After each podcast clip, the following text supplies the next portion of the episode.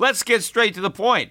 You want to grow your portfolio to deal with the rising cost of inflation, to pay off your debt or your mortgage, pretty much anything standing in the way of you and financial freedom, right? Well, with Yahoo Finance, you can get access to the news, data, and tools that you need in order to help you reach that financial freedom. And when it comes to your financial future, you think you've done it all. You've saved, you've researched, you've invested all that you can. And now you need to take those investments to the next level by using what every financial great uses. Yahoo Finance. For more than 25 years, Yahoo Finance has been the brand behind every great investor. They're the number one finance destination, producing a holistic look at the financial news cycle, including breaking news, original perspectives, analyst ratings, independent research, customizable charts, and so much more. For comprehensive financial news and analysis, visit the brand behind every great investor, yahoofinance.com, the number one financial destination. That's yahoofinance.com. Traffic jams, tailgating, pileups. Ugh, the joys of driving. How could it get worse? The federal government wants to have a say in what you drive. That's right. The Biden administration's EPA is pushing mandates that would ban 2 out of every 3 vehicles on the road today. Don't let Washington become your backseat driver. Protect the freedom of driving your way. Visit energycitizens.org. Paid for by the American Petroleum Institute. The Peter Schiff Show. Well, the Dow Jones just had its worst week since January. We closed the week at 17,568, down 518 points on the week. Friday's drop alone accounted for 163 points. You know, an interesting news item, corporate earnings item that came out on Friday was Capital One. Right? They're one of the nation's largest issuers of credit cards. Right? And if the U.S. economy really were doing as well as everybody pretends, you would think credit card companies would be doing well because A, people have jobs, the economy is growing, so they're not falling behind on their credit cards. In fact, they're using their credit cards to buy more things because they feel better about the economy. They're willing to shop. They're willing to use their credit card. So everything should be going well at Capital One. Instead, they came out with a huge earnings miss. The shares plunged by 12%. A lot of the big banks came out and downgraded Capital One. They also announced big layoffs. Capital One laying off people, almost 1,000 layoffs. And if you actually look at all of their numbers, one of the big losses was credit losses, $1.13 billion versus $704 million in the same period last year. So that's losses on bad debt, meaning people who use their credit cards to buy things and they can't pay the money back. And so Capital One has to take a write-off. Now, if the U.S. economy really were getting better, that number would be going down. So if fewer people can repay their credit card bills, where's the recovery? To me, that's a sign of the economy weakening. In fact, if you look at all the economic data that's been coming out this year, it's all negative, whatever it is, retail sales, capital investment, industrial production, capital utilization. I mean, the list goes on and on and on. All the economic measures that are normally rising when the Fed raises rates are now falling, every single one of them.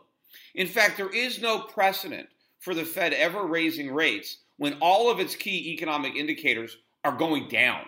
See, normally the Fed would try to fight that by cutting rates, right? If all your economic indicators are falling and your economy is slowing down, the Fed would try to push against those forces. It would try to stimulate the economy. Instead, the Fed is saying, we're going to implement an economic sedative. We're going to try to slow down the economy with rate hikes, even though the economy is already slowing on its own. So in other words, the economy is going downhill, and the Fed says, we're going to push it. And not just the Fed, but that's what everybody expects. But probably the most interesting part of Friday's market action was this leak report from the Federal Reserve.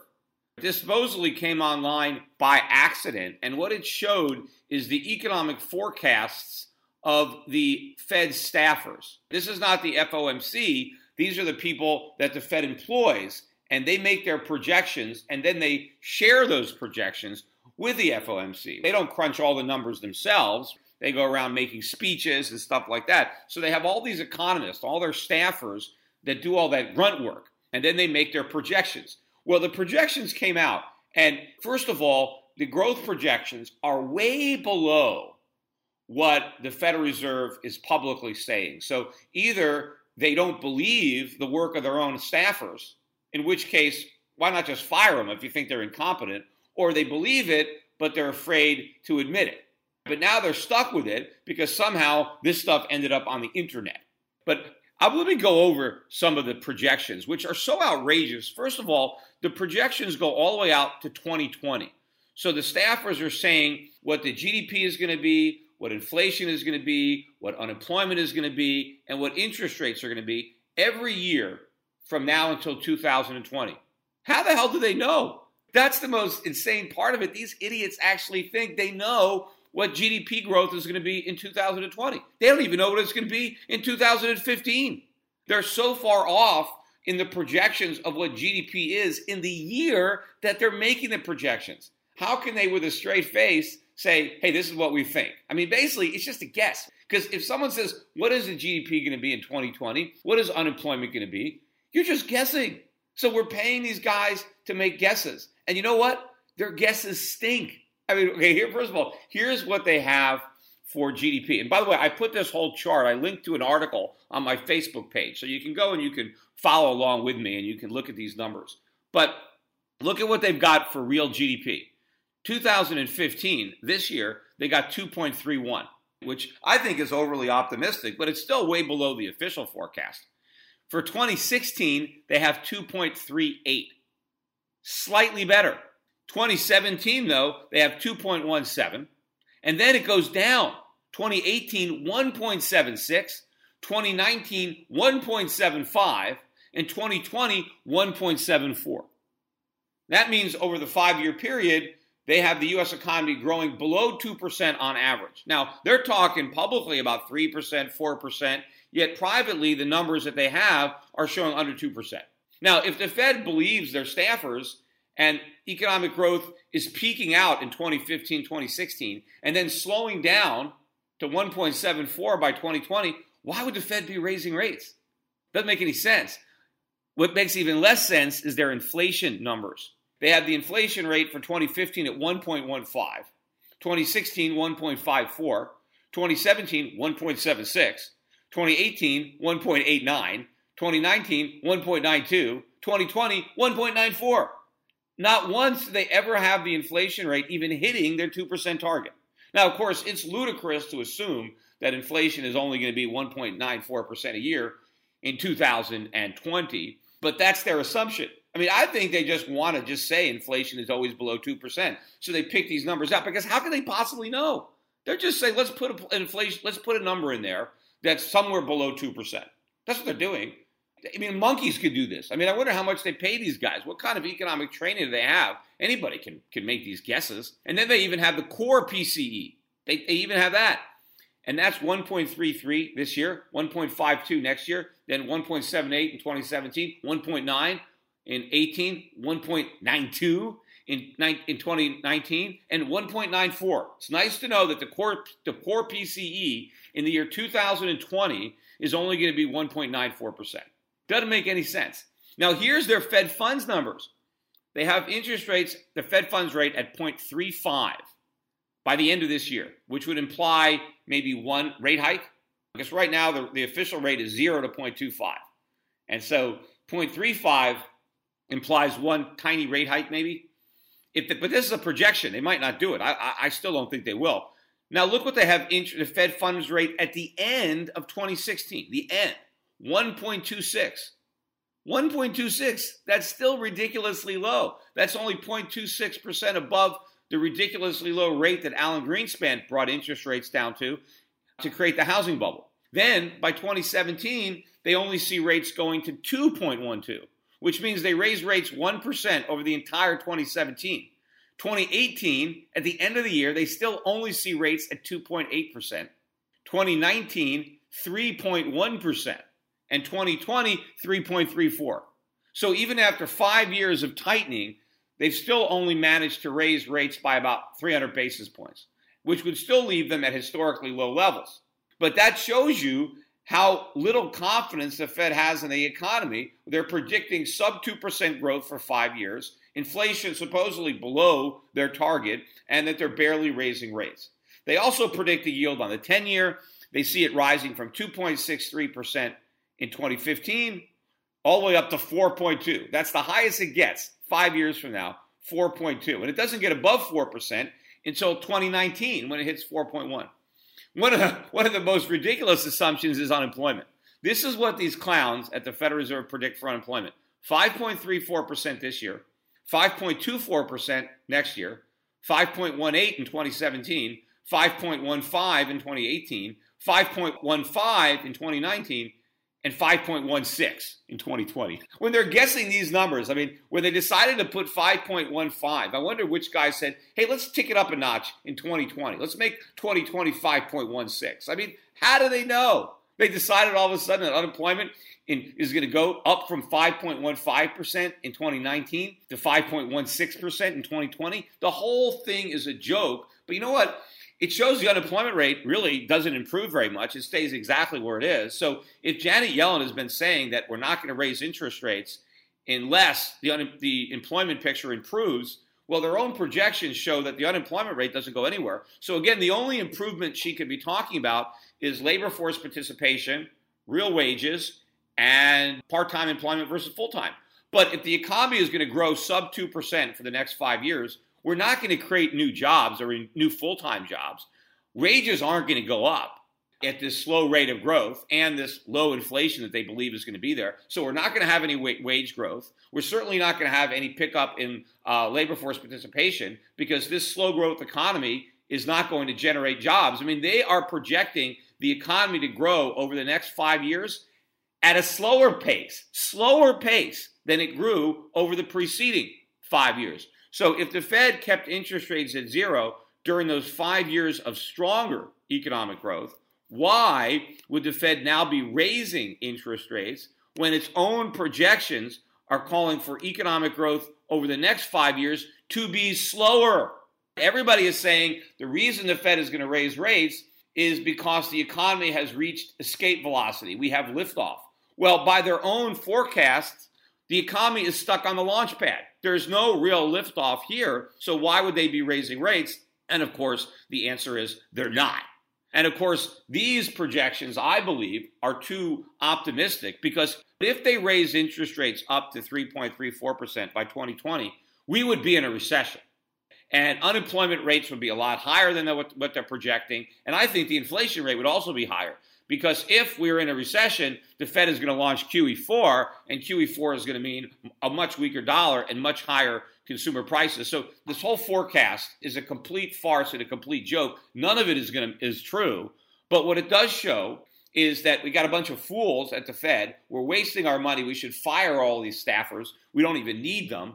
But obviously, the Fed is getting this information from their staffers, and then they're ignoring it, and they're painting a much rosier picture for the public about what they think the economy is going to do. Now, the question is, do they not believe their staffers? In which case, why don't they fire them and hire people that they believe are competent? Or maybe they believe them, but they don't think the public is ready for the truth, Jack Nicholson style. So they're lying because they know we can't handle the truth. Well, I don't think the markets can handle the truth, and that might be one of the reasons why the Dow was down so big on Friday. But to me, the market really looks like it's putting in a top. Earnings are falling. Stock prices look like they're topping out. And so this market could really start to go down. The only thing that will stop it from going down is some talk by Janet Yellen to dial back the rate hikes and to open up the door officially to QE4. That's the only way the Fed can stop the market from going down. You know, I've read some articles that the real reason that the Fed wants to raise rates is because they're afraid of creating a stock market bubble. Well, you talk about closing the barn door. That ship has sailed, Janet Yellen. We already have a massive stock market bubble. So the time to worry about a stock market bubble was when you put interest rates at 0% in the first place. But again, creating a stock market bubble was what it was all about. The Fed wanted that, right? That's what Bernanke said. We want to create some wealth. We want trickle-down monetary policy. We want to create a wealth effect from stock prices and real estate prices. The Fed is Frankenstein, and this recovery is their monster, and it is out of control. If they keep talking about raising rates and the market tanks, well, now they're going to have to cut rates because we're going to be in a bear market. That's the reality. If they're worried about a stock market bubble, and that's why they want to raise rates, they already have a stock market bubble, and if they raise rates, they're going to prick it. But the problem is, just talking about raising rates, the air is already gushing out. So they're going to have to blow air back in, and the only way they can do that is with more QE.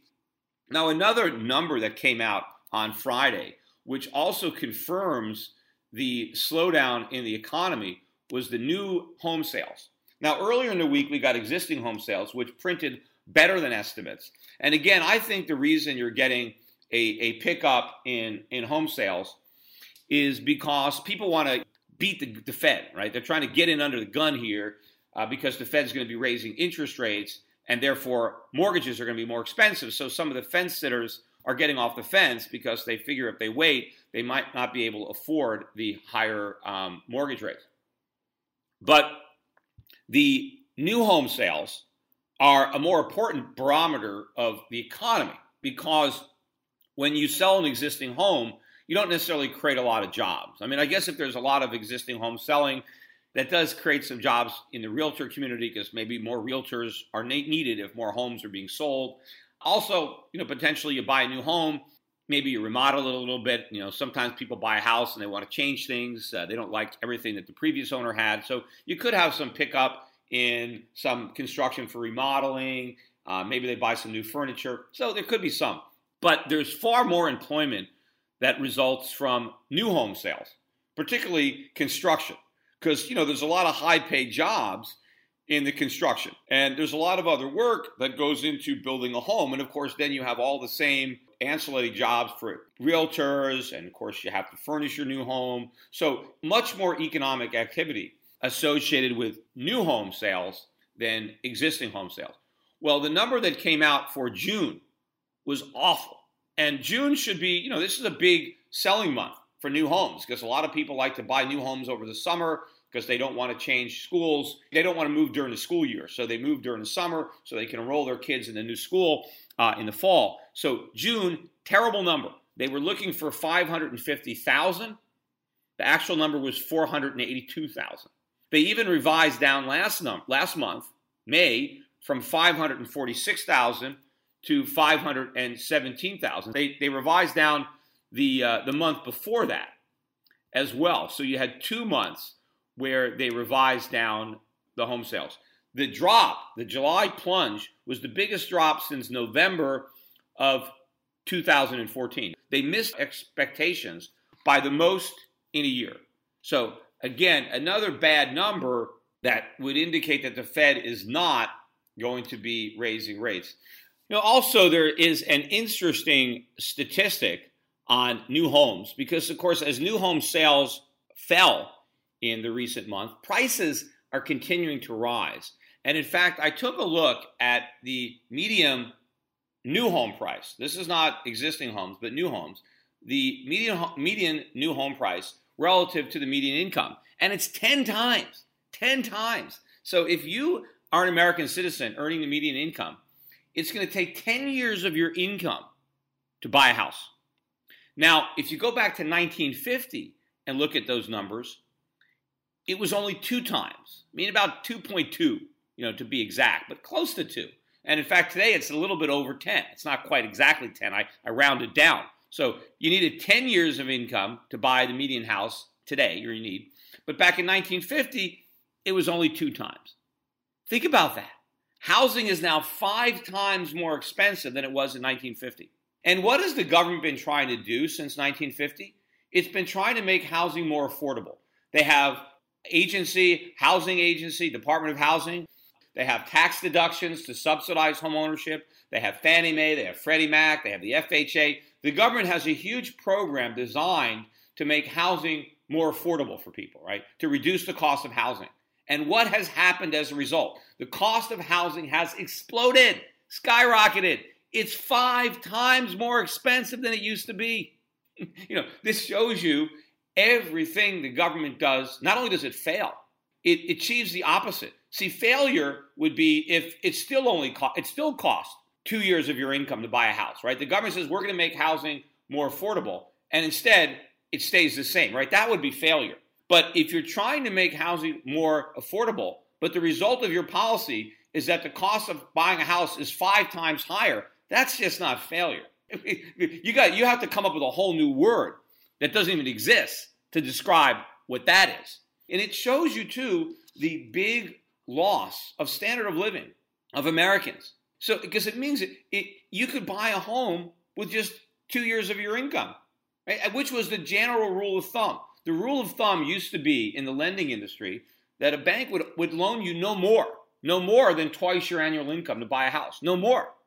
That means many of the mortgages were for a lot less than 2 times your income. That was kind of the maximum. If you wanted to borrow more than twice your income, they wouldn't let you. Now, you want to buy a new home, the median new home on the medium income, you have no down payment, whereas Americans don't have any savings. You got to get a bank to loan you 10 times your annual income. Well, what bank's going to do that, right? Well, only with a U.S. government guarantee will they do something that's stupid. Although it also shows that even with guarantees, I don't think somebody will do something that stupid, which means that the medium income earner can no longer afford the medium home. They could afford it in 1950 before the government tried to make housing more affordable. They're priced out of the market now. You have to earn a lot more than the median income to buy the median home. That's why home ownership is 20-30-year lows?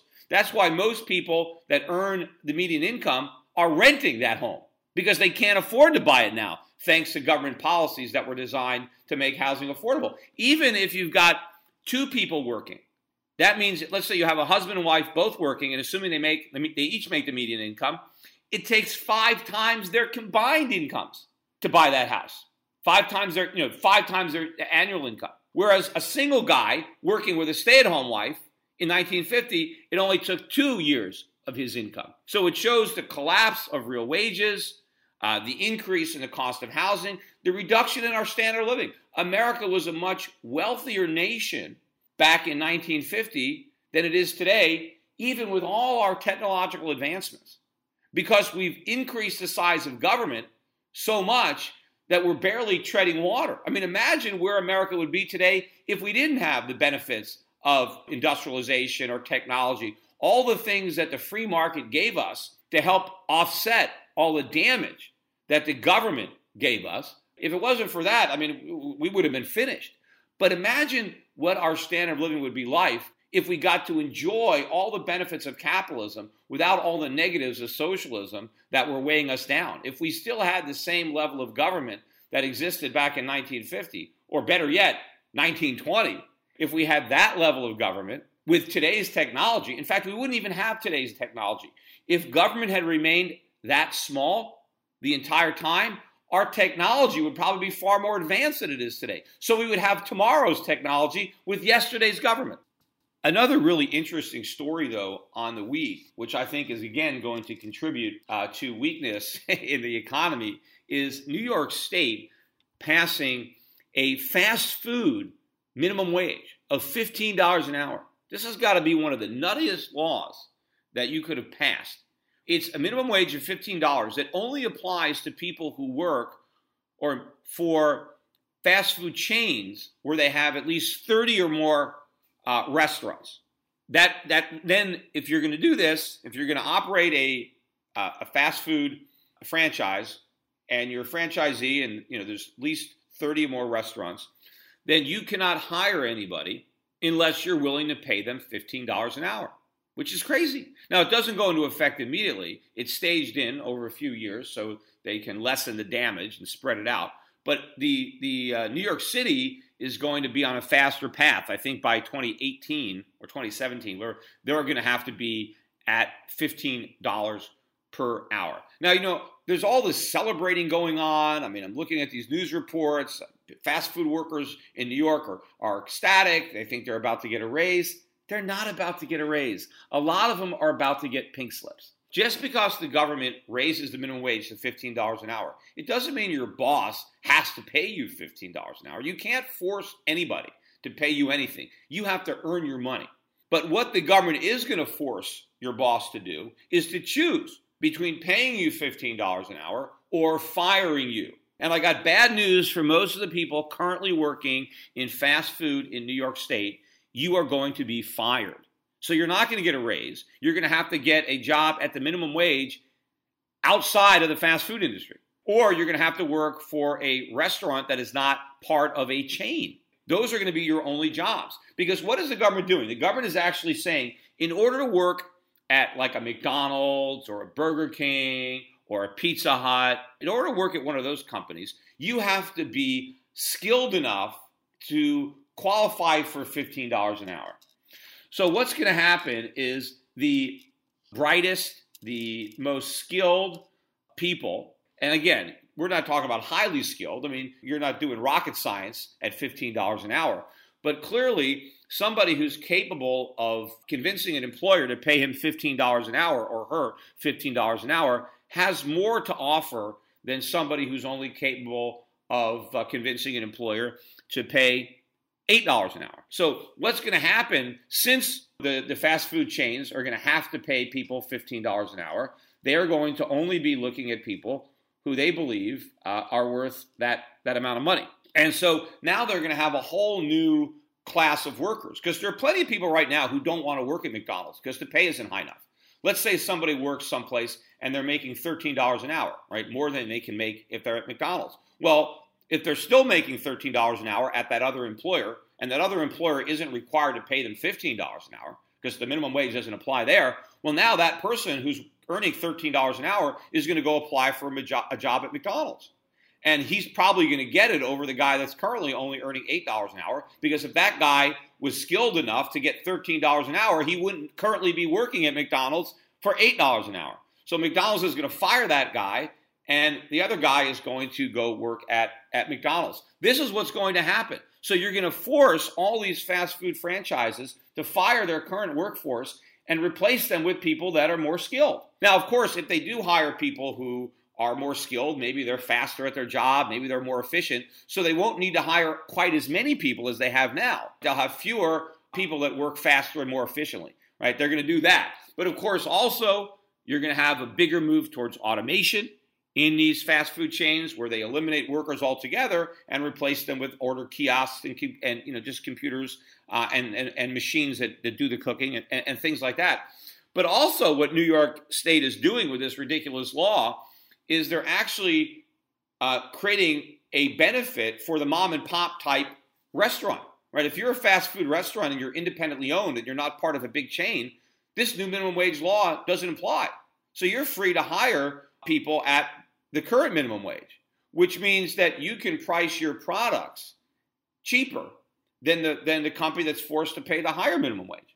So you're going to have a competitive advantage. So I think after this law is passed, I don't know if anybody's going to want to open up a fast food franchise in New York City, unless they can do it, completely automated.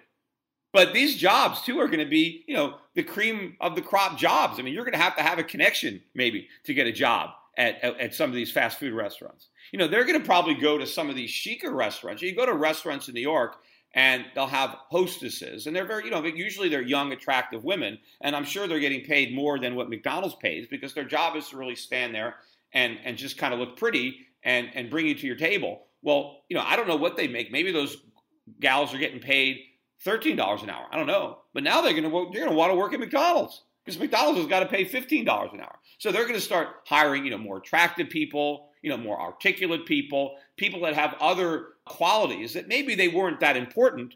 But if they're going to have to pay $15 an hour, well, yeah, why don't I get that? Instead of hiring an unattractive person that doesn't really speak English very well, maybe I'll just hire a thin, attractive person who is more articulate, right? I mean, so, so who gets hurt, right?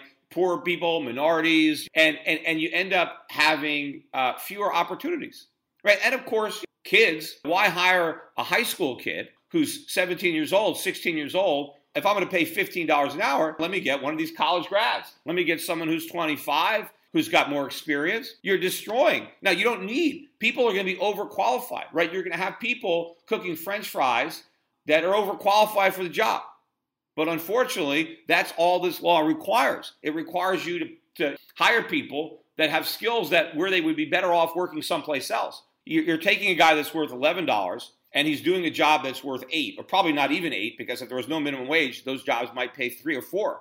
But you're taking somebody out of his highest and best use job, and you're forcing him to do a job that's beneath him because you're forcing the government to pay more than the job where he's ideally qualified. So all of this leads to an unoptimal outcome for the economy because it's an inefficient use of scarce labor resources. And of course, it creates lots of unemployment.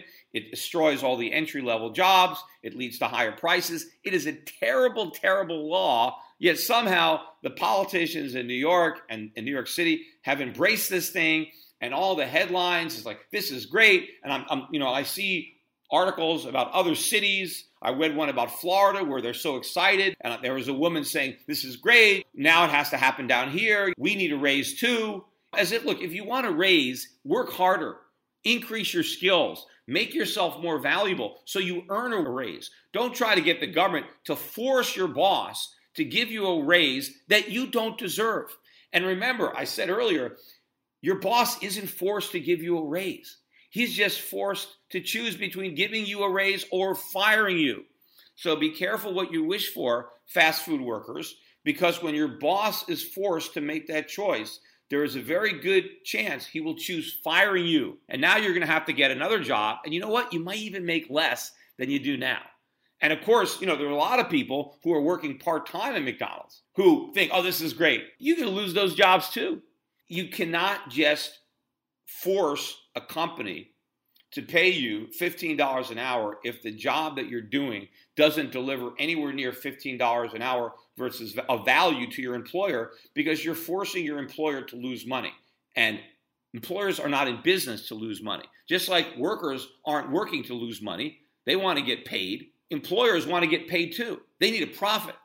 And if the government forces a loss on them because they increase their labor costs, they have to do something about it. Now, I also want to talk about the gold market. Gold prices continue to be under pressure throughout the week, hitting new, 5 or 6 year lows until Friday. Gold was down about $10, $12 early in the morning. And by the end of the day, it was up about $10, just back around 1100. This was potentially a reversal. It wasn't that spectacular a turnaround that I could say, aha, the bottom is here for sure. But this week sure did look like capitulation. And Friday's action was constructive, the fact that we turned around with a weak stock market, the Dow being down 160 some odd points, and the gold market being higher. The dollar still gaining strength against the commodity currencies with the weakness in oil and gold. But interestingly enough, the European currencies are still trading relatively well. The euro just below 110, but way off the lows of 105. Pound sterling has been acting very strong against the dollar. So we're beginning to see cracks in the dollar's armor. And if this stock market continues to roll over, that's going to expose a lot more cracks in the dollar's armor. In fact, I don't think the dollar is armored at all. It's just about speculators not understanding what's going on. It's interesting too, if you think about the introduction of the euro, right? When the euro first came out in January of 1999, there was a lot of skepticism that it would work. And it actually fell down about 82 cents by mid to late 2000. And so the euro was down over 30% in a year. And everybody was saying, oh, it's not going to work. So remember, back then, right, people were afraid of the euro. They were afraid of Asia because of the Asian economic crisis a couple of years earlier. So the U.S. was the only game in town. Everybody wanted to buy the dollar because we weren't Europe. We weren't Asia. Same thing as they're saying today. Whatever our problems are, we're doing better than everybody else. We had budget surpluses under Clinton. We had this new era. We had the new economy, the tech boom. Everybody wanted the U.S. Everybody was scared of Europe, just like today. They're afraid of Asia. Defaults, too. We had the Russian debt default going on back then, or I think it was 98 or whatever it was. So you got people worried about Russia. You got people worried about Asia like they were back then. They're worried about the euro. The euro has now dropped from its peak of about 160 down to now where it is 110. It's about a similar percentage drop. But interestingly enough, when everybody was the most bearish on the euro, in late 2000 when it was 82. In the next 7 years, the euro doubled in value. There was so much negativity on it, and then it doubled in value.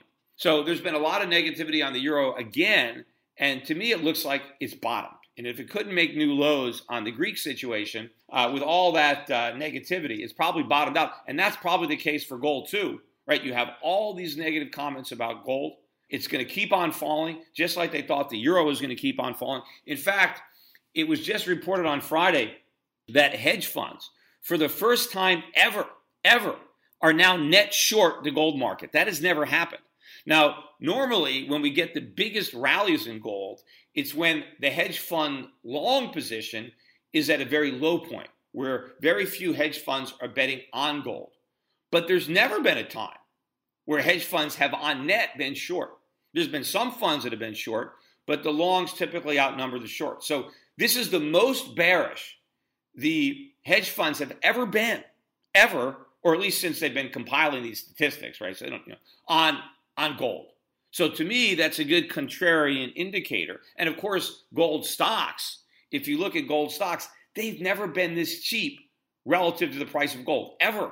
Not even in 1999, 2000, at the end of a 20-year bear market, at the peak of the new economy bubble, with the dollar index at 120, people thinking gold was going to just continue to fall. And why wouldn't they? It had fallen for 20 years. It was at 800 in 1980, and it was down at 260 in 2000. Why would anybody have thought that that 20-year downtrend was going to reverse? Even the gold mining companies didn't believe in gold, right? They were all hedging. Even though gold was at 260, they were still selling their production forward.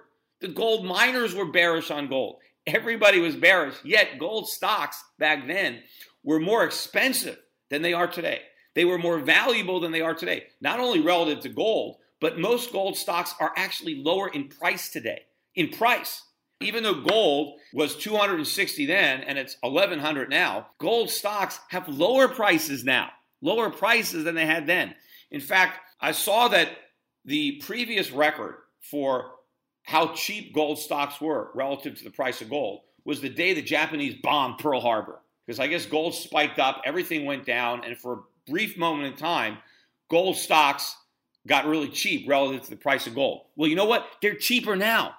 And nobody bombed us. We're not about to go into World War II. This is just sentiment. This is just short selling. This is just capitulation. People throwing in the towel, throwing out all the babies with the bathwater. Gold stocks are trading at ridiculously low, unprecedented valuations relative to the current price of gold. And to me, again, this is a great sign that this is a huge washout in this market. Now, did we bottom out on Friday? It is too soon to tell.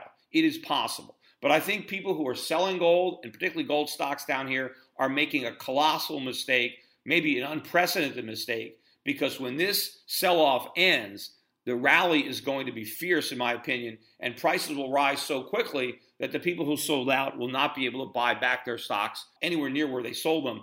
And these hedge funds that are short, they're going to be trapped. There is going to be the mother of all short squeezes. And the interesting part about this is all this gold that's been dumped on the market, all this gold that used to be warehoused in GLD, it's all been sold. Who bought it? I think China bought it. They might be lying about how much gold they have, and that's great because they keep on buying it. And I think other central banks are buying up this gold that all the speculators are selling. So where's the gold going to come from when they want to buy it back? It's not going to be there. They're going to have to pay through the nose to buy back that gold. In fact, you can look at all these stories. The U.S. Mint just had, I think, its best day or month in years. The Perth Mint is reporting the same thing. The physical gold market is strong and increasing even as the price is going down. The selling is not coming from the real gold market. It is the paper market. It is the speculators. It is the leveraged speculators making bets on the future price of gold by selling gold that they don't own and they can't deliver. And so that is an accident waiting to happen. And I am not going to shed any tears for the shorts who get bloodied in this accident. But I think it is a great opportunity for real investors that understand what's going on to buy the stocks that these speculators are unloading. Attention listeners, I have an urgent message for you. We're in the middle of a war. The global conflict is destroying the lives of millions without a single bomb being dropped. It's called the International Currency War, and your bank account has been drafted to fight. The victims in this conflict are our currencies, the dollar, the euro, the yen, the pound. They are all heading to zero as irresponsible central banks compete to see who can print the most the fastest. But there's one form of money politicians and central banks can't destroy: gold. Today, it's more important than ever to understand the value of gold in your portfolio and to keep a close eye on major market developments. Subscribe to my monthly video cast, and you'll be the first to hear my latest analysis on gold investing and the currency wars. Visit goldvideocast.com right now to subscribe for free. I call the dot-com bust, then the housing bust, and I advise clients to diversify into foreign equities and hard assets while the rest of Wall Street laughed at me. Now I want to keep you up to date on the next crisis that is brewing. My Gold Videocast also includes personal interviews I've conducted with other contrarian investors like Jim Rickards and Axel Merck.